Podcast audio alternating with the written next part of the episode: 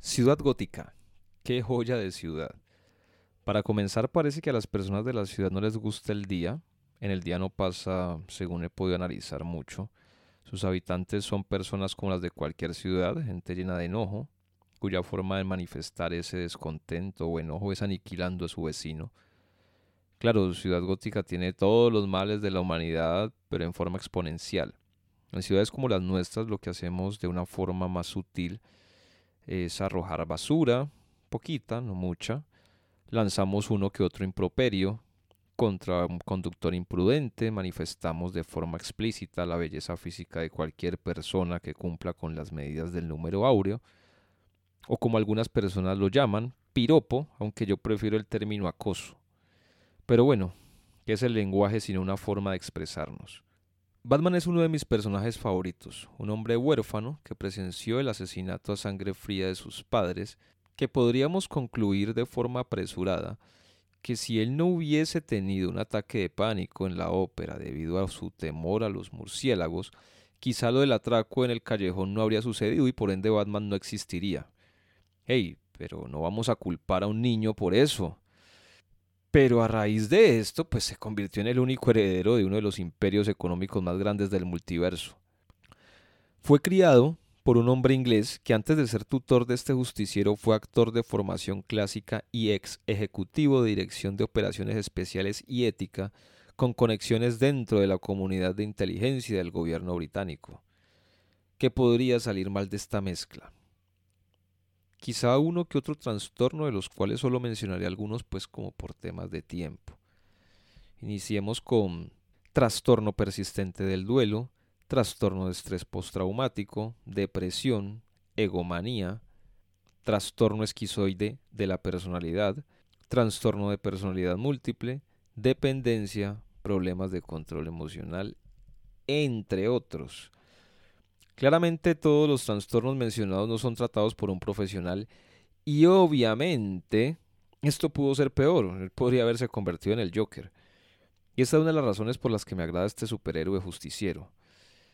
Él es el claro ejemplo de que todos podemos convertirnos en héroes o villanos en cualquier momento, porque finalmente todos los que compartimos un espacio en este planeta y ahora más en esta era digital estamos expuestos a experiencias muy similares y acorde con eso tenemos dos opciones. O continuamos propagando el sufrimiento que se nos causó o rompemos la cadena.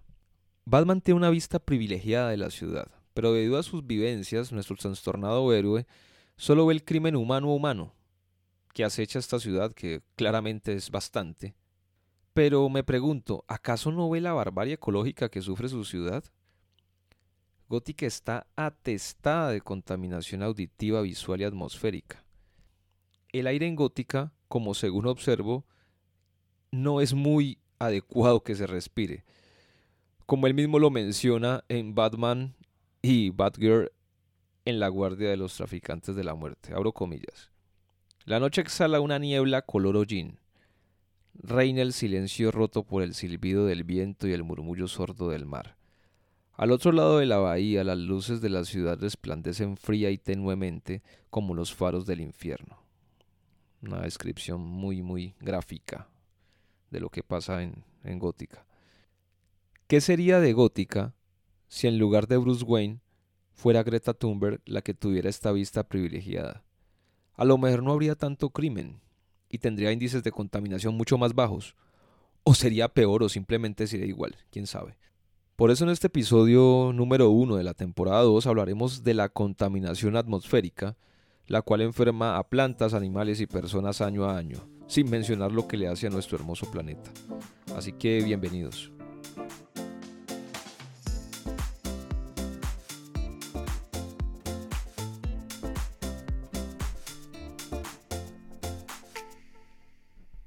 ¿Qué tal respiratoreños? Bienvenidos a este primer episodio de la segunda temporada. Mi nombre es Carlos Valencia. Eh, darles la bienvenida, como siempre, agradecer por su tiempo, como siempre les digo, lo importante que es la atención y que ustedes dediquen algo de su atención en este podcast me es muy gratificante. El día de hoy vamos a tratar el tema de contaminación atmosférica, que es algo que, me gusta, me apasiona mucho y que en realidad más que una pasión es una realidad que, estamos viviendo desde hace muchísimos años, pero cada vez hay que generar más y más y más y más conciencia. Eh, hay un tema con la contaminación atmosférica muy importante y es que nosotros como algunos, muchos de los que escuchamos esto somos profesionales de salud, algunos más dedicados al área de ingeniería y otros simplemente a otras áreas, pero finalmente estos son temas que son transversales a tu profesión, a lo que te dediques, porque finalmente a todos nos afecta. Hay un tema importante aquí y es que en ocasiones muchos de esos problemas, aparte de todo el daño ecológico que generan, que es brutal, es impresionante, lo inicial que vemos en todo esto es el tema que genera algunas molestias, algunos, no sé, enfermedades menores, por llamarle así, o síndromes, que no tienen una explicación aparente. Pero muchos de estos eh, eventos climáticos generan algún tipo de complicación en la salud, ¿cierto? Entonces hay que, hay que tener en cuenta que muchos de estos episodios aparentemente aislados tienen conexión tanto con la contaminación atmosférica, como ya sabemos también con muchos temas de entorno y demás, pero es hora de empezar a atar todos esos cabos y a manejar lo que es el cuidado eh, como algo más holístico, como es lo que se viene planteando desde hace muchos años. Y por eso en este caso y en este episodio puntual quiero conversarles un poco del tema de la contaminación atmosférica. Entonces, sin más ni más, pues como siempre les digo, y sin tanta carreta, pues hay que arrancar. ¿Y por dónde se arranca? Pues hay que arrancar por el principio. Y para mí el principio es que, no es tan antiguo, pero el principio es que en 2019, este año tan que, vamos a, que va a vivir en la memoria de todos nosotros, antes de que pasara todo este, todo este tema por el que estamos transcurriendo, que estamos avanzando, surfeando en estos momentos esa ola de la pandemia, se lanzó, según la OMS, las 10 principales amenazas de la salud para ese año. Y en el primer lugar aparece la contaminación del aire y el cambio climático. En el segundo puesto están las enfermedades no transmisibles, después en el tercero la pandemia, una pandemia global de influenza que finalmente fue la que se convirtió en la primera después, pero es importante como ver cómo se está planteando esto y es, es, es una realidad que más allá de las creencias que se tengan o, demás, si usted cree que, la Tierra es una vaina plana de dimensión 1, pues eso ya es su rollo, ¿cierto? Pero yo creo que hay mucha gente que está de acuerdo en estos puntos, mucha gente de ciencia, y creo que, hay que empezar a pararle bolas si, si es si el caso puntual nos estamos parando. Dentro de otros aparece la resistencia antimicrobiana, el ébola, la débil atención primaria en salud, dengue, HIV, que no, todos son súper importantes y que básicamente son problemas constantes que tenemos, pero que no, no le hemos puesto la suficiente atención. Y en el caso puntual, el día de hoy hablaremos de, de este tema de la contaminación atmosférica. Pero hay que hacer unos, unos conceptos previos para, para, después entrar un poquito en lo, que, en lo que es el tema de contaminación atmosférica. Y hay que hablar de salud y medio ambiente tenemos que tener claro que la salud es bien sabido que hay una fuerte relación, tiene que estar muy, muy unido con el estado general de nuestros, nuestra salud como tal, como seres íntegros que somos, ¿cierto? Medio ambiente, salud física y salud mental. Tiene que haber un equilibrio entre estos principales ítems y la salud y la enfermedad no son fenómenos aislados, estamos totalmente, totalmente interrelacionados todos los seres, lo que nosotros hagamos, que finalmente, desafortunadamente, la gran, el gran aporte antropogénico ha sido el que ha llevado este desequilibrio en el que estamos en estos momentos, pero todo lo que hagamos unos u otros finalmente repercuten en, todos, en toda la comunidad y en toda la sociedad. Entonces, desde esta perspectiva, el concepto de medio ambiente supone que tenemos que considerar el conjunto de orden físico, químico, biológico, psicológico, social, que de forma directa o indirecta inciden en la salud o enfermedad de una población X, en donde sea que estemos. ¿Listo? Entonces hay que tener ese, ese, ese ítem de salud y medio ambiente. Entonces la salud ambiental básicamente nos habla de qué? De un equilibrio en todos los que estamos inmersos en el ambiente, animales, plantas, eh, seres humanos, o sea, todo el, todos, todos los que estamos involucrados aquí, tenemos que tener un equilibrio perfecto para que en realidad haya una salud ambiental. Ya hablando de salud y sabiendo que tiene que haber un equilibrio entre cosas que ya están aquí, porque muchos de los eh, sustancias que finalmente generan contaminación atmosférica. Muchas son de origen antropogénico, pero en realidad hay muchas que ya están desde hace mucho tiempo simplemente por procesos metabólicos o reacciones químicas del mismo ambiente, pero que desafortunadamente nosotros como especie hemos entrado y hemos aumentado las proporciones en las que se producen este tipo, específicamente hablando de contaminación atmosférica de gases y de partículas. Entonces hablamos de contaminación con la introducción directa o indirecta en el medio ambiente efectuada por la humanidad de cualquier tipo de sustancia, lo que sea, que pueda ser nocivo para la salud. Puede ser gases, partículas, eh, mejor dicho, lo que, lo que nos imaginamos. Todo lo que introduzcamos y que genere un desequilibrio, que aumente esas concentraciones, vamos a llamarle contaminación. Y finalmente esa contaminación va a generar qué? Va a generar un desequilibrio para todos los que habitamos, no solamente para la especie humana, sino para animales, plantas, océanos, ríos, bueno, todos los que estamos acá, que finalmente tenemos y somos responsables de ese equilibrio. Entonces, si ya sabemos que contaminación básica es solamente introducir algo que genere un desequilibrio, cuando ya hablamos de contaminación atmosférica, aquí ya hablamos específicamente de la presencia de sustancias en el aire y a otros ambientes, hasta de seres, como es sabido por todos, que ni siquiera utilizan el, oxígeno o seres anaerobios, pero que finalmente se pueden ver afectados por temas de contaminación. Y normalmente tenemos dos tipos de contaminación atmosférica. Tenemos las fuentes móviles, que básicamente que son pues lo que se mueva, o sea, tráfico, o sea, vehículos, motos, tractomulas, en fin, carros como tal. Y las fuentes fijas o de combustión, que en este caso hablamos de industrias, calefacción, procesos de eliminación de residuos, en fin.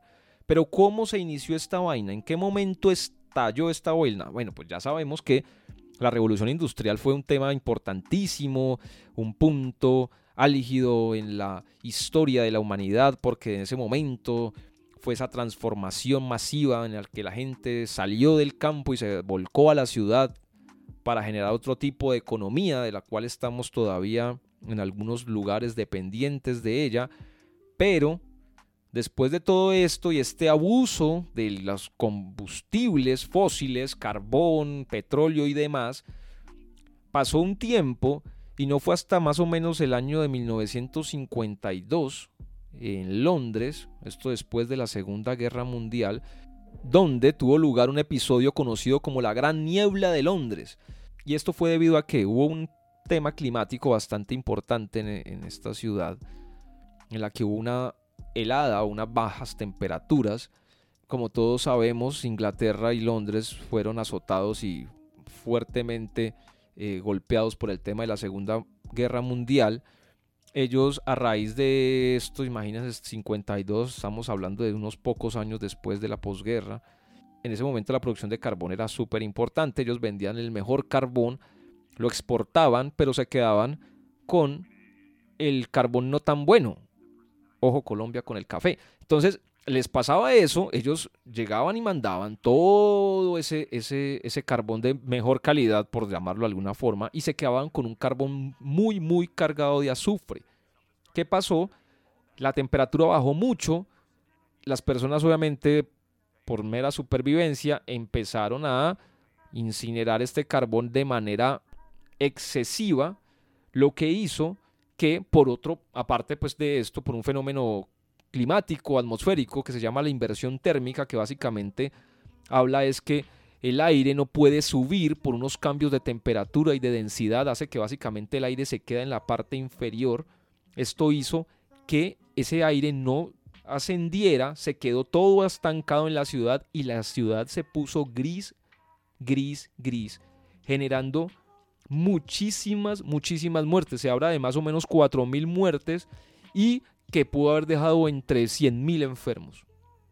Eso fue un episodio bastante importante, sin precedentes hasta esa época, y finalmente, después de eso, pues esta combinación de fenómenos climáticos, ojo, climáticos, la temperatura baja, el tema de esta inversión térmica, como les comento, sumado a la mala calidad de este carbón, por decir mala calidad del carbón, pues porque pues en tema de combustión decir que es mala o buena calidad un carbón en el tema de biomasa pues es complejo, no hablando de energía, sino de, emisión de humo, entonces no se sabe, no podríamos decir qué tan bueno, qué tan malo podría ser uno, pero sumado todas estas cosas que pasan, finalmente hay una crisis de salud social que ahorita sí la gente dijo, oh, venga, esto es como importante, vamos a, mirar algo aquí con esto. Entonces finalmente ya se arrojaron algunas normativas a partir de esto, lo que se llama el aire limpio, eh, de 1956, la, la ley del aire limpio, y de ahí en adelante Reino Unido y en Estados Unidos empezaron con esta eh, legislación de, de, la calidad del aire y finalmente pues se propagó por el resto del mundo. A raíz de eso, Pues empezaron pues a hacer investigaciones y demás y se dieron cuenta que hay unos tipos de, contaminación atmosférica con unos efectos específicos sobre la salud.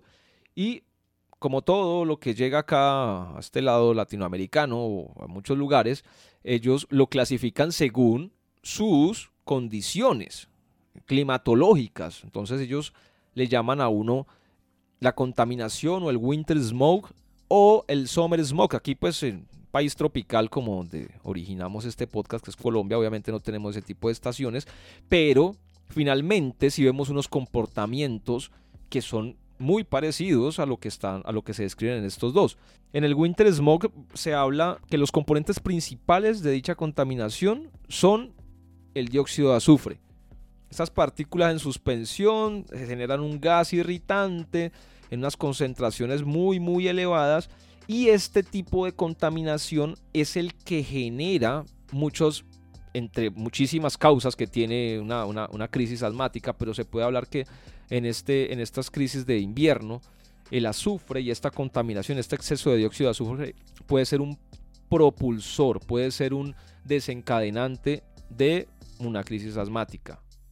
Muchas causas, claro que sí, no estoy diciendo pues no decir no es que se manden en en Biored dijo que es que solamente, no, no, no, estoy diciendo que puede ser una de las tantas. Entonces, para que empecemos a armar el esquema gigante.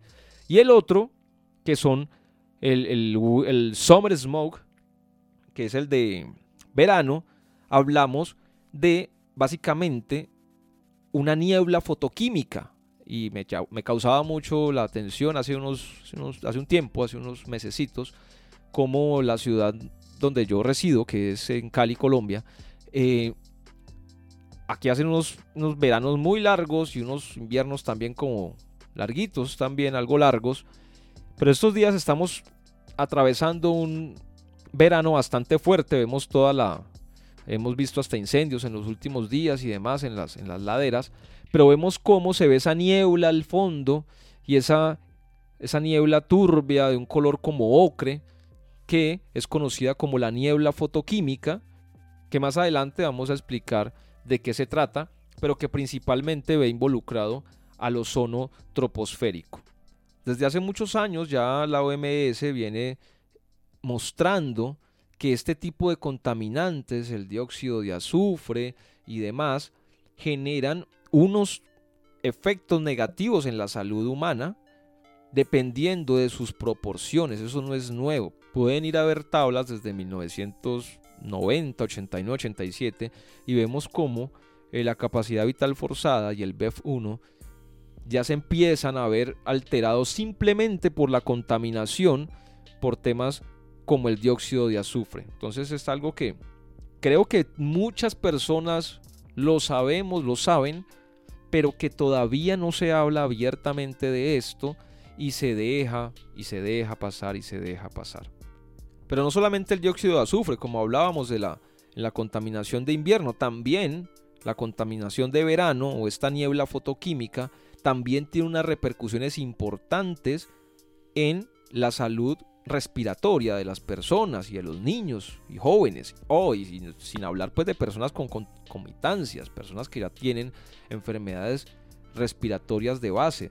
Vemos como temas tan básicos como irritación en la nariz, eh, desprendimiento o irritación en los ojos, en las conjuntivas, algunos síntomas respiratorios muy aislados pueden ser relacionados con esta niebla fotoquímica, pero como estamos en un ambiente multifactorial y que alguien consulte y le digan, vea, es que usted tiene, ah, mm, tengo el ojo irritado, no, eso es niebla fotoquímica, pues es, es un diagnóstico un poquito como, como muy avesado, como muy arriesgado de realizar, pero finalmente hay que tener en cuenta todo esto, como les digo, para poder hacer un acercamiento lo mejor o lo más, valga la redundancia, más cerca posible a lo que pueda tener esta persona que está consultando.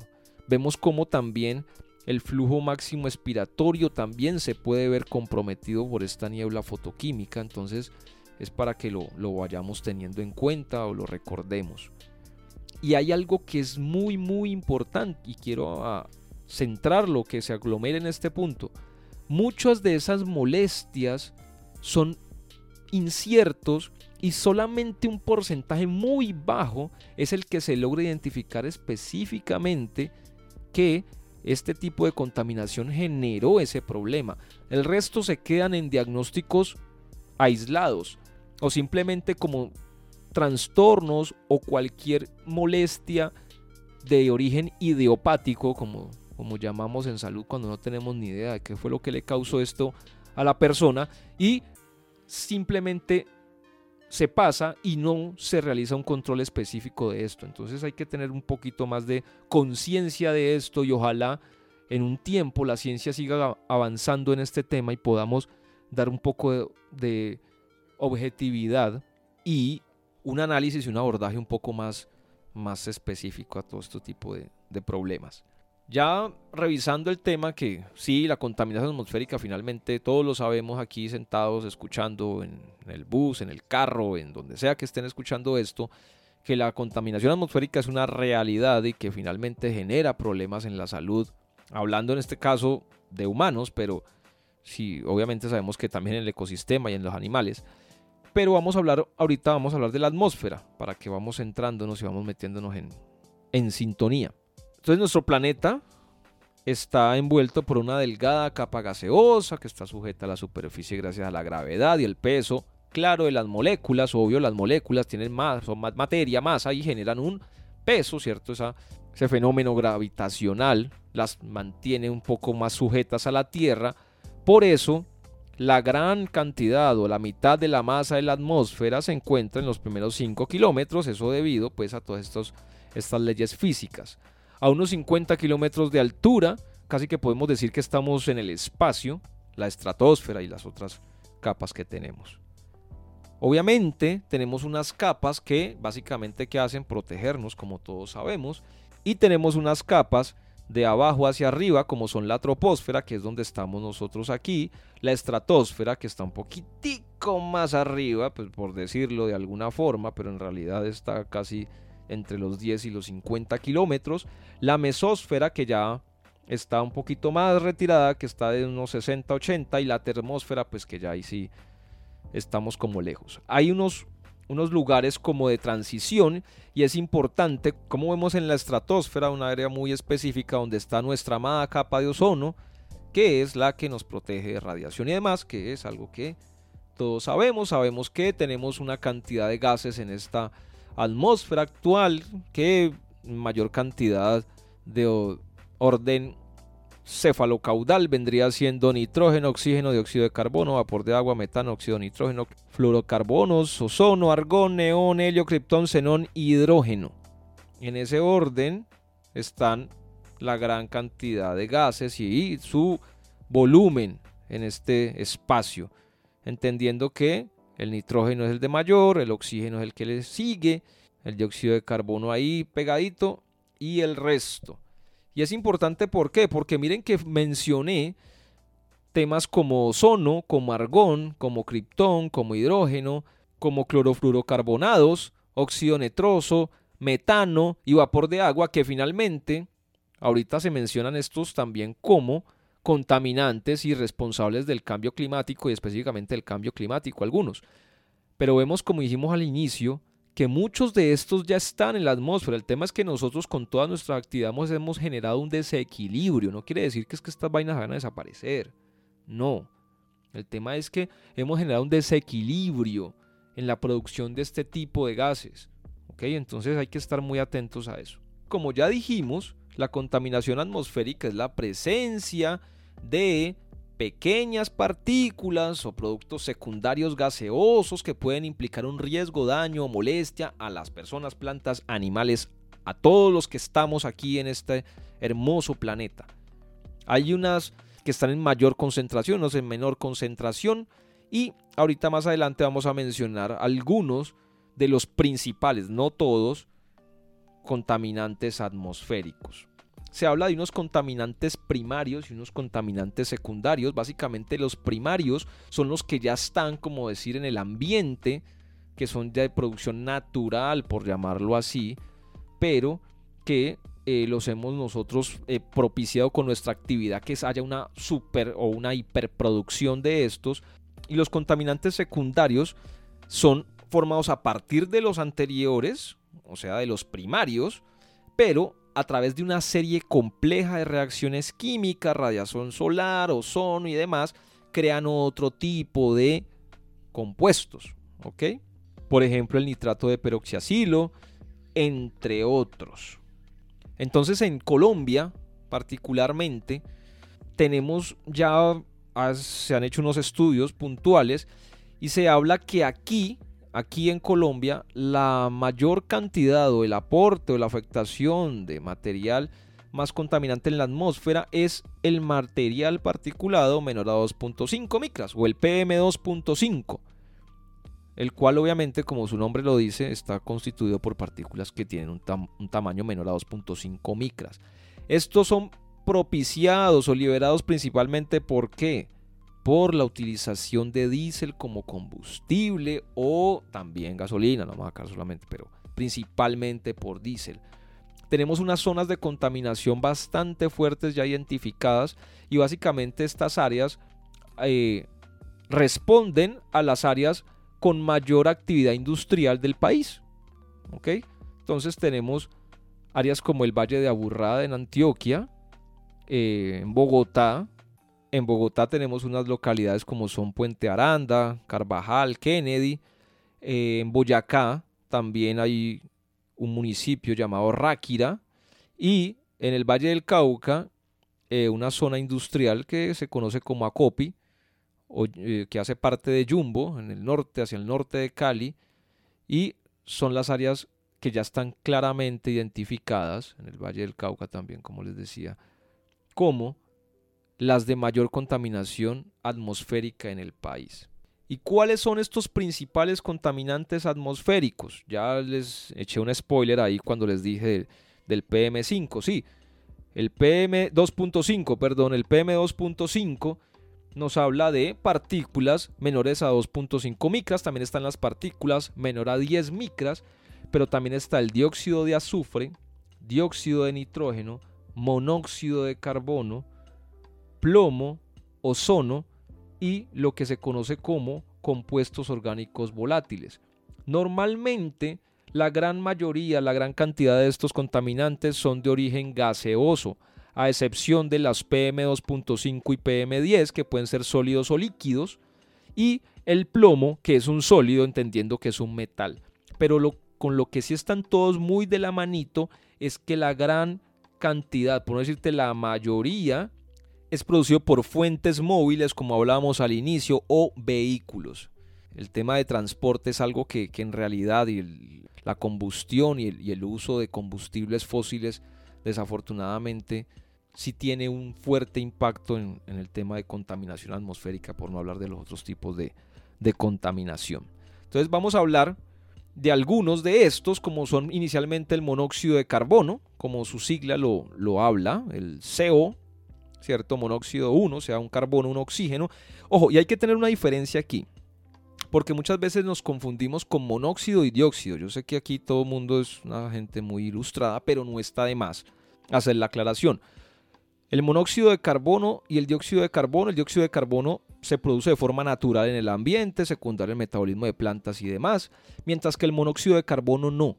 El monóxido de carbono se genera en presencia de atmósferas con poco oxígeno, ¿ok? Por eso solamente se genera un oxígeno, el del dióxido hay dos. Esto habla de una, atmósfera mucho más rica en oxígeno del, del, dióxido de carbono, mientras que el monóxido de carbono no. El monóxido de carbono se produce exclusivamente por actividades antropogénicas. Solamente nosotros, con todas nuestras actividades y todos nuestros maravillosos inventos que nos han llevado hasta la luna, somos los que hemos producido este tipo de contaminante. ¿Dónde se produce este contaminante? En todo lado, o sea, combustión de gas, gasolina, queroseno, carbón, petróleo, tabaco, madera, chimeneas, calderas, en todo lado. Es inoloro y es el más abundante de los contaminantes que tenemos. Es el más abundante en estos momentos. Obviamente entendemos que es un riesgo para la salud y tenemos que tener claro que el monóxido de carbono genera intoxicación. Obviamente, la, famosa muerte silenciosa, eso que pasa en las películas, ¿no? Eh, la persona se encierra en el vehículo y le generan, le tiran una manguera por la ventana y lo encierran para que inhale todo este monóxido de carbono y lo que pasa es que hay un envenenamiento debido a que este monóxido de carbono tiene mucha más afinidad, lo cual impide que la hemoglobina transporte oxígeno, genera una cantidad de cambios a nivel fisiológico, fisiopatológico y genera una muerte por hipoxia, como todos ya la conocemos. Y genera lo que se conoce como la carboxihemoglobina, que aparte de este producto formado, después no deja que se transporte el oxígeno como les acabo de decir. Tenemos también el óxido de nitrógeno o los óxidos de nitrógeno, por decirlo así, no el óxido de nitrógeno, porque aquí hace parte, pero, pero no solamente óxido de nitrógeno. Tenemos los óxidos de nitrógeno en los cuales se incluye o está incluido qué tipo. Está el óxido nítrico, el dióxido de nitrógeno, el trióxido de nitrógeno, el óxido nitroso, pentóxido de nitrógeno y también ácidos como el ácido nitroso y el ácido nítrico. ¿De dónde se produce este tipo de contaminante? De la combinación del oxígeno con el nitrógeno, o sea, está en el ambiente, lo tenemos en la atmósfera. Esto normalmente pasa cuando hay un proceso de combustión a muy, muy altas temperaturas, ¿ok? ¿Y de dónde se libera, como les dije inicialmente? Vehículos por lo general diésel, no sé si a ustedes les ha pasado o han visto en sus ciudades estos, estos vehículos a diésel que desafortunadamente no cumplen con las reglas, las normativas ambientales, esos vehículos tienen que tener un tratamiento especial por tema de filtros y demás por el tipo de combustión que tienen. Y uno ve básicamente como locomotoras de, de la época de principio de siglo, pero del anterior, no de este, sino del, del anterior, con una emisión de gases impresionantemente. También se da en procesos de soldadura, soldadura de metales, detonación de dinamita, bueno, en muchísimos, muchísimos, muchísimos procesos, pero principalmente vehículos. No solo se forman estos óxidos nitrosos, también cuando está el óxido nitroso y adicional hay una reacción, entran los fotones, hay luz en esta, en esta, en esta reacción, se crea lo que hablábamos anteriormente, el nitrato de peroxiacétil.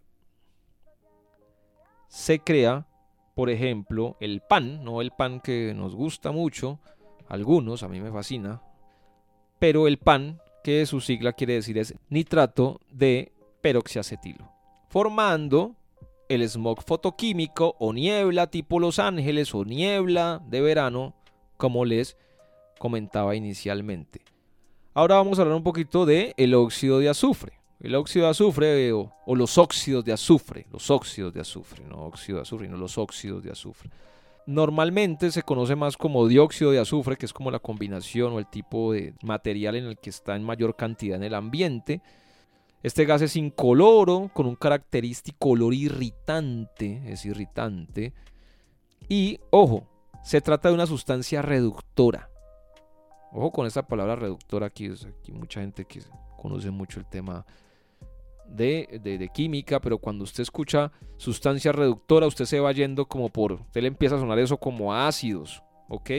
Entonces, entendiendo esto, esta sustancia que genera la famosa lluvia ácida, cuando hay exceso de presencia, cuando hay mucho dióxido de azufre en el ambiente y también asociado a óxidos de nitrógeno, no solamente el dióxido de azufre, también el óxido de nitrógeno está involucrado en esta ecuación. Estos son los principales compuestos o precursores de una lluvia ácida.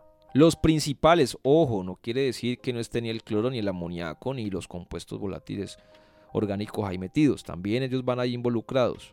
¿Esto cómo se produce? Básicamente son por las sustancias precursores de la lluvia ácida se producen principalmente a partir de qué? De quema de combustibles. Otra vez, combustibles metidos aquí en esta ecuación.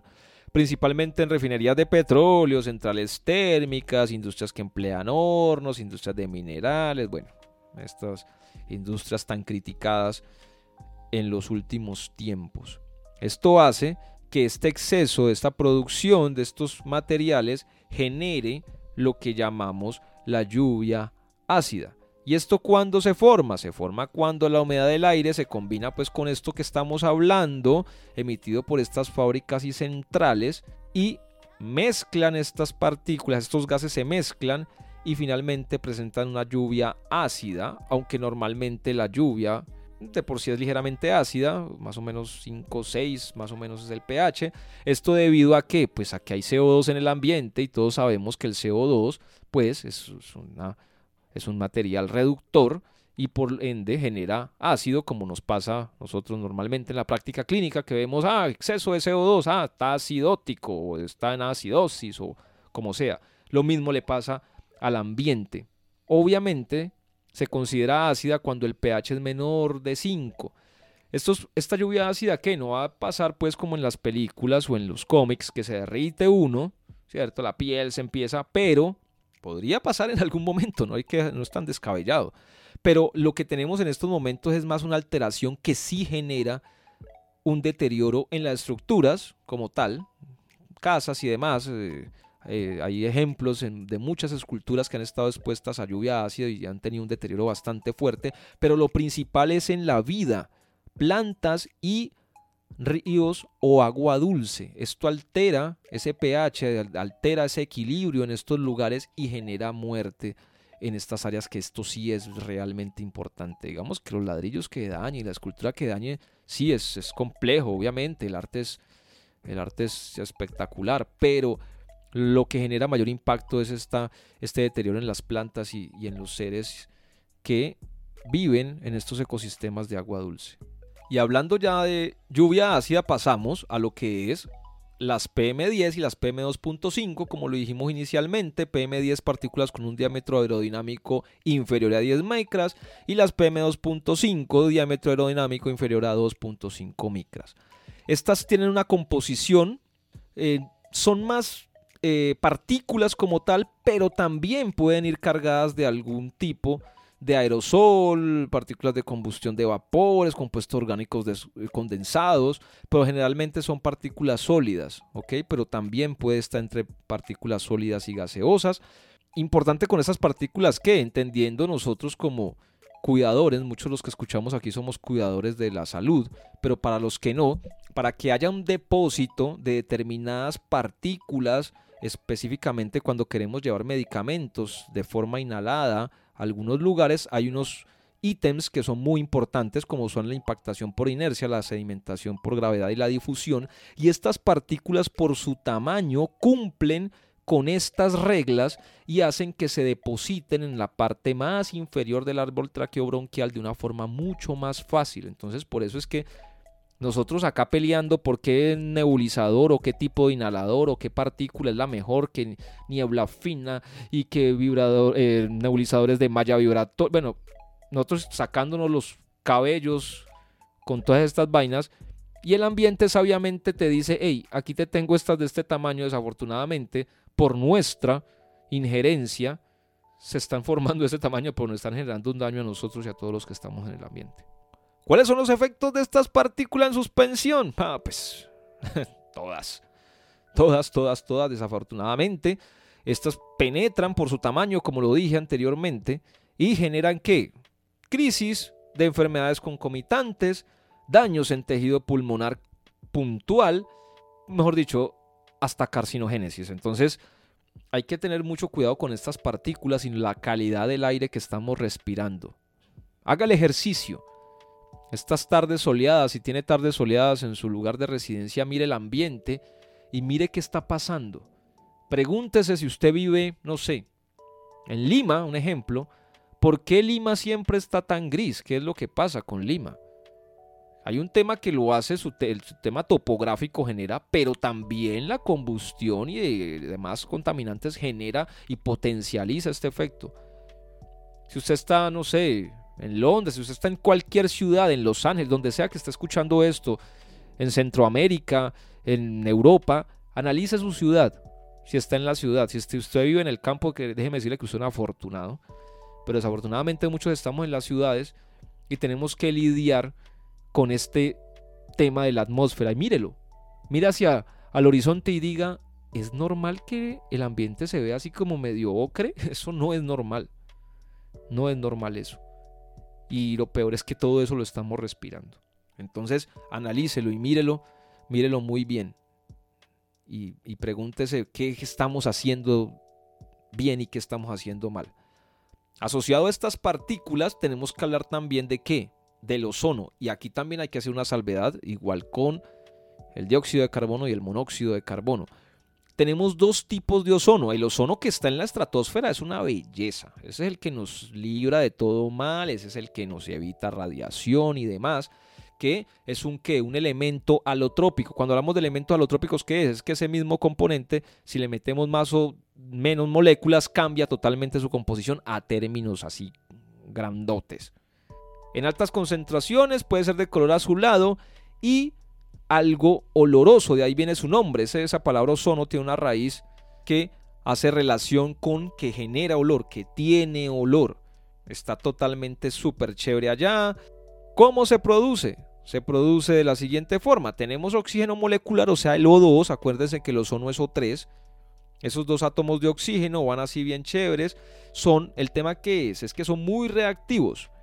Y estos, por la radiación ultravioleta, reaccionan, rompen esa molécula, entonces queda uno, un oxígeno solito o un oxígeno molecular que se llama, que después ese oxígeno solo que queda, esa, ese, oxígeno solo, esa molécula solita de oxígeno, va y se pega a una diatómica, o sea, O2, y se forma el O3. ¿Y cómo se daña? Se daña de la misma forma o se rompe o se, ese enlace se disuelve de la misma forma. La misma radiación ultravioleta lo que hace es que cuando hay radiación ultravioleta con una longitud de onda menor a 290 nanómetros, lo que hace es que rompe ese enlace y se desprende ese oxígeno y queda otra vez un oxígeno diatómico, queda un oxígeno molecular por ahí suelto y así es el ciclo constantemente. Ese ozono que estábamos dañando hace un tiempo con la generación de algunos elementos químicos que vamos a mencionar más adelante, pero que finalmente, afortunadamente, gracias a, la ciencia y al valor y a la inteligencia de la humanidad, específicamente un latinoamericano, mexicano ahí, me, disculpan, se me pasa el nombre, esto intervino y fue premio Nobel además y descubrió qué era lo que estaba pasando con esto y cómo estamos dando la copa de ozono. Pero bueno, eso es, otro tema. Pero el que nos genera contaminación es el ozono troposférico. Si bien en bajas cantidades lo tenemos aquí. Aquí, hay, aquí debería haber ozono troposférico, sí, pero finalmente imperceptible. Pero debido a lo mismo, a lo que hacemos nosotros con todas nuestras actividades, ese aumento, ese crecimiento de ese ozono nos está generando contaminación y finalmente es uno de los principales componentes de la, esa niebla fotoquímica que, que hemos mencionado en este episodio. ¿Y cómo se forma? ¿Qué pasa? A esta altura, en teoría, el ozono estratosférico nos protege de la radiación UV, o sea que en realidad ese proceso de formación no es el mismo, porque esos UV se quedan allá arriba. ¿Qué pasa? Debido a ciertos precursores, como son los óxidos de nitrógeno, y los compuestos orgánicos volátiles, como son el formaldehído, que son básicamente producciones de nosotros, de aquí esta actividad antropogénica, estos contaminantes lo que hacen es que se disocian formando unos radicales libres que con menos radiación energética generan formación de ozono con el oxígeno molecular, con SO2 que sí tenemos acá también. Entonces, el mecanismo es totalmente distinto, es un poco más complejo de lo que yo les acabo de mencionar, pero si quieren lo pueden investigar, pero finalmente, ozono al fin y al cabo. Y como les acabo de decir, ese ozono es el que forma esa niebla visible en zonas muy contaminadas, denominadas smog fotoquímico o smog de verano, como lo mencionamos inicialmente. Generalmente en los países con estaciones, o en general ocurre entre agosto y septiembre. O sea que está a tiempo, vaya y mírela que disfrute de esa, de esa creación humana tan chévere que hemos hecho. Claramente provoca este ozono daños en la salud humana y generalmente ayuda y contribuye al calentamiento climático, que es otro cuento. Aquí no vamos a hablar en estos momentos, vamos a hablar más adelante de calentamiento climático, pero que hace parte también la contaminación, es algo ligado, pero aquí nos vamos a quedar solamente en el tema de contaminación atmosférica. Y finalmente, pues el plomo, este plomo que hace unos años, afortunadamente también nos dimos cuenta, humanidad se dio cuenta de que pintar las casas con plomo, utilizar tejas con plomo, echarle plomo a la gasolina, no era una decisión muy inteligente porque estaba generando una cantidad de complicaciones y enfermedades impresionantes. Gracias a toda esta investigación se pudo descubrir o entender que esto era nocivo para nuestra salud y eh, se ha bajado de forma impresionante pues esta, esta, esta producción de, de plomo, aunque sigue estando presente en algunos lugares. Y obviamente sabemos que puede causar desde problemas anémicos, hipertensión, disfunción renal, inmunotoxicidad, toxicidad reproductiva, bueno, muchísimos, muchísimas complicaciones este plomo, entonces hay que estar muy, muy al pendiente de, este metal. Pero bueno, ya viendo así como de forma rápida estos contaminantes atmosféricos, los más comunes, pues obviamente nos quedan muchísimos por fuera. ¿Cómo se mide esto? ¿Cómo se mide esto? Pues se mide gracias a los avances tecnológicos, que es que eso es lo que es una paradoja, ¿no? O sea, tenemos unos avances brutales, súper chéveres, pero que han generado un costo, un costo altísimo a, nuestra, a nuestra madre tierra que tenemos que empezar a equilibrar. ¿Cómo se mide esto? Finalmente, por sensores. Hemos hablado de sensores en múltiples, en múltiples episodios. Normalmente hay unos tipos. Entonces, eh, los gases, como son el dióxido de carbono, el metano, por ejemplo, por hablar de unos, se suelen monitorizar vía sensores catalíticos e infrarrojos, mientras que para la detección de gases tóxicos es más habitual el uso de sensores electroquímicos o de semiconductores. Varía pues el tipo de tecnología. También hay que tener en cuenta el tipo de dimensión física de lo que se quiere medir. Debido a esto hay que hacer ahorita sí otra división en grupos más grandes, que son los dispositivos que funcionan por absorción de contacto con el gas y los que finalmente están sensibles a estas reacciones químicas y los sensores cuyo funcionamiento se basa en emisión infrarrojas ultrasónicas, algo muy parecido a lo que les estaba comentando inicialmente. Es muy, muy importante poder medir la contaminación y finalmente poder medirlo todo, porque como decía el señor William Thompson, lo que no se define no se puede medir, lo que no se mide no se puede mejorar, y lo que no se mejora se degrada para siempre, se degrada. Y eso es lo que le está pasando a nuestro amado planeta. Al dejar de medir, al dejar de tener estos ítems, estos datos tan importantes, hemos empezado lo que se llama la sexta extinción desde hace un tiempo ya, la cual sigue avanzando, pero que tenemos que implementar cada vez más y más mayor tecnología en la medición de esto, porque tú viendo los valores Desafortunadamente así funcionamos. Usted cuando ve el número ahí dice, uy, esto no está bien. Pero como andamos normal, caminando, disfrutando de nuestras vidas inmersas en el consumo, no nos damos cuenta de lo que está pasando. Andamos súper frescos, nada, o sea, no pasa nada.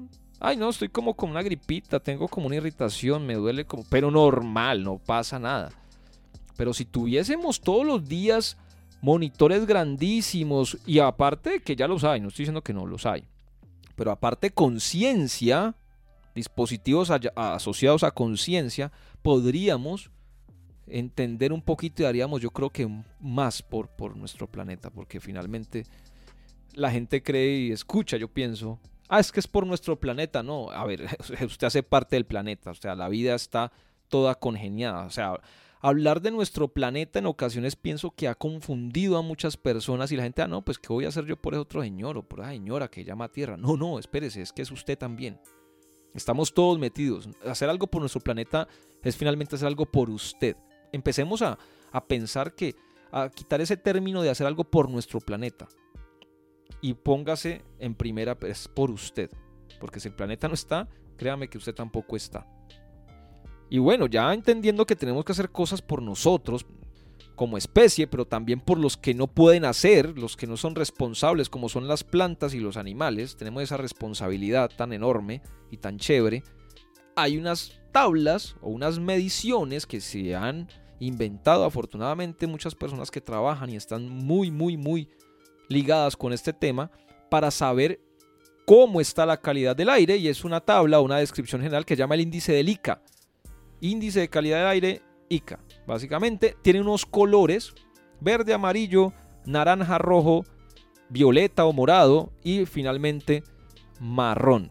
En el que el verde obviamente es bueno, el amarillo es aceptable, el naranja es un daño para grupos sensibles, el rojo es un daño general para la salud, el violeta es muy dañino y el marrón, o sea, es Mad Max, o sea, extinción. Esperemos no llegar a estos niveles muy sostenidos porque desafortunadamente la vida no, no, no, no va a ser viable aquí en este planeta si seguimos como seguimos. Hay unos valores, unas escalas, si quieren las pueden revisar, 0 a 50 verde, 51 a 100 amarillo, 101 150 naranja, 152 200 rojo, 201 300 púrpura, violeta o morado, como usted quiera decirle, como le digan en su país, en su lugar, y de 301 a 500 marrón, que es el peligroso, el más peligroso de todos. Hay unas escalas y unos valores que se miden las partículas, el monóxido de carbono, dióxido de azufre, los óxidos nitrosos y el ozono y varían unos rangos, pueden revisar esos rangos en los que están, en los que se evalúan en algunos ítems de 24 horas, en otros de 8 horas, en otros en una hora y otros en 8 horas sucesivamente. Ustedes los pueden revisar. Entonces hay unas concentraciones mínimas y bajas, dependiendo las horas como les digo. Hay unos límites, por lo menos, un ejemplo, el monóxido de carbono, digamos que estamos en emergencia cuando hay más de 17.689 partes por millón. Ok, entonces esperemos no, en 8 horas, esperemos no, no llegar a estos, a estos valores. Y hay algo importante y algo que nosotros como profesionales, muchos de los que escuchamos aquí, repito, que somos profesionales de la salud o que estamos involucrados en el tema ingenieril y demás, pero finalmente con nuestro aporte, que es que lo hacemos de la mejor manera, también generamos contaminación atmosférica. Y dentro de ellos están los gases anestésicos. Aunque se dice que, estos gases anestésicos, si son muy bajos aún todavía, han ido aumentando con el paso del tiempo. Por lo menos una símil podría, podríamos llegar a decir que un kilogramo de desflurano, por ejemplo, equivale a 2.500 kilos de dióxido de carbono. Si bien las proporciones son bajas en estos momentos, tienen efectos mucho más poderosos. Y este tipo de, gas como tal específicamente va a generar el tema del de, eh, efecto invernadero como tal o calentamiento global. También tenemos el óxido nitroso, que como ustedes saben, se, maneja en cirugía como, como, agentes, como agente anestésico. Y todos los que utilizamos, todos los que utilizamos en salud, el alutano, el enflurano, el isoflurano, el desflurano, el celoflurano o el metoxiflurano, que este último tengo entendido que en Estados Unidos ya no se utiliza mucho o no se utiliza, pero finalmente todos estos gases generan contaminación que específicamente hablando ya hablaríamos de tema de calentamiento global. Ah, pero no solamente en anestesia, también estos amados inhaladores de dosis medida que nosotros tenemos, ¿cierto? esos compañeros fieles, como son el salbutamol, el bromuro, la beclometasona, que, que han salvado tantas vidas y que hacen que nuestro trabajo sea también mucho más fácil en ocasiones, también cumplen un desafortunado episodio de contaminación y puntualmente calentamiento climático debido a que el propelente, que es el que permite, como ustedes saben y como muchos sabemos, y los que no saben les explico, para que salga ese puff, ese que suena, eso, sí, eso va con un medicamento y un propelente que es el que permite que salga la nube de gas.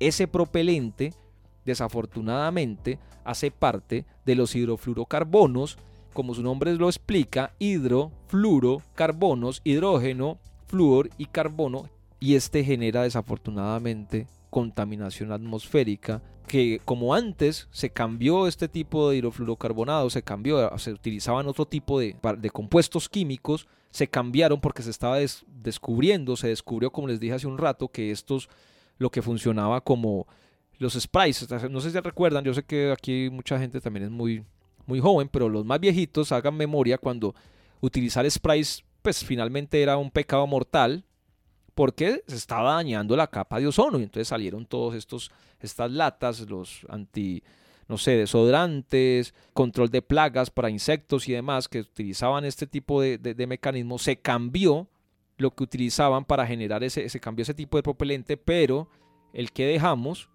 lo que genera no daña la capa de ozono, pero genera calentamiento global. Entonces, no estamos tan bien tampoco con el tema de estos de estos inhaladores, hablando puntualmente, pues en lo que es el tema respiratorio, que también nos afecta. Es, complejo, es complejo, es complejo este tema. En un estudio que, hizo el New York Times hace, hace un tiempo, se habla de que en el Reino Unido los inhaladores de dosis medida representan entre el 3 y el 4% del total de las emisiones del sistema de salud británico. O sea, es, es fuerte, es alto lo que está pasando es complejo y más lo que, lo que nos pasó ahorita con el tema pandémico, que acabamos de salir de una pandemia en la que en el medio del desconocimiento y la desesperación, muchos de estos manejos, pacientes que nos llegaban, aparte del, del COVID que tenían, de, este, de, pues, de esta enfermedad, traían otras concomitancias y hacían crisis de broncoespasmo y demás y no sabíamos qué hacerle inicialmente, entonces que pues no, pues inhálelo, porque qué más le vamos a hacer cuando recién empezamos en esta pandemia. Entonces, un uso excesivo de inhaladores hemos tenido, hablo de inhaladores de dosis medida, ¿no? En estos, en estos últimos tiempos, debido a que toda esta enfermedad, de toda este, esta pandemia, que finalmente atacaba principalmente el sistema respiratorio, ya sabemos que, que tiene otros, otros lugares también, pero que inicialmente se pensaba que era una enfermedad totalmente respiratoria y muchas veces abusamos de esto. Entonces imagínense pues la cantidad de propelente que, que arrojamos al ambiente. En 2020 se hizo un estudio en Estados Unidos que evidenció que se utilizan aproximadamente 144 millones de inhaladores presurizados de dosis medida, imagínense esto, en un año, que esto equivale al efecto, al efecto invernadero que, ocasiona o que genera 500 mil automóviles. O sea, miren cómo empezamos a, ver que es que no es solamente el tema de, combustibles fósiles, sino que desafortunadamente desde muchos lugares generamos contaminación. ¿Y quién? Nosotros normalmente no tenemos esa conciencia de que cuando hacemos un puff estamos echándole gases de efecto invernadero al, al planeta. Nosotros lo hacemos con el fin de salvar una vida, de aliviar esa sed de aire, que o sea, es, tan importante, una de las necesidades más básicas de los seres, como es la respiración. Pero desafortunadamente en ocasiones generamos un efecto negativo, entonces hay que investigar, como siempre le hablo a todas las personas que tengo cerca, y poder ver cómo podemos mejorar este daño que generamos que podría ser un efecto colateral. Pero el panorama no es tan oscuro. Hay países, países nórdicos, en los que se está implementando ya la eliminación casi que total de los inhaladores de dosis medida, reemplazándolos por inhaladores de polvo seco y de niebla fina, entendiendo claramente que hay unas condiciones pues muy puntuales en las que de pronto no, no se puede hacer ese cambio total, pero es algo. ya estamos generando conciencia y sería bueno que en los, otros países del mundo empezáramos a, tener un poco más de conciencia. Claro, tenemos un tema, sí, son más costosos, eh, no todo el mundo los puede comprar, no todo el mundo los tiene, el sistema de salud, en fin, sabemos todas las restricciones que tenemos, pero, pero empezar por algo, empezar a, concientizar y empezar a, generar algo de, de conocimiento para que las personas que sé que muchas personas del cuidado respiratorio desconocen este tipo de, efecto o si lo conocen no se les presta mayor atención, pues por lo que mencionabas anteriormente, porque pues salvamos la vida o qué hacemos, ¿cierto? Entonces se ponen los, le podría decir alguien y finalmente pues es una, decisión difícil, pero hay que empezar a, mirar esto con, con, mayor objetividad. Entonces esto era lo que tenía para, para ustedes hoy.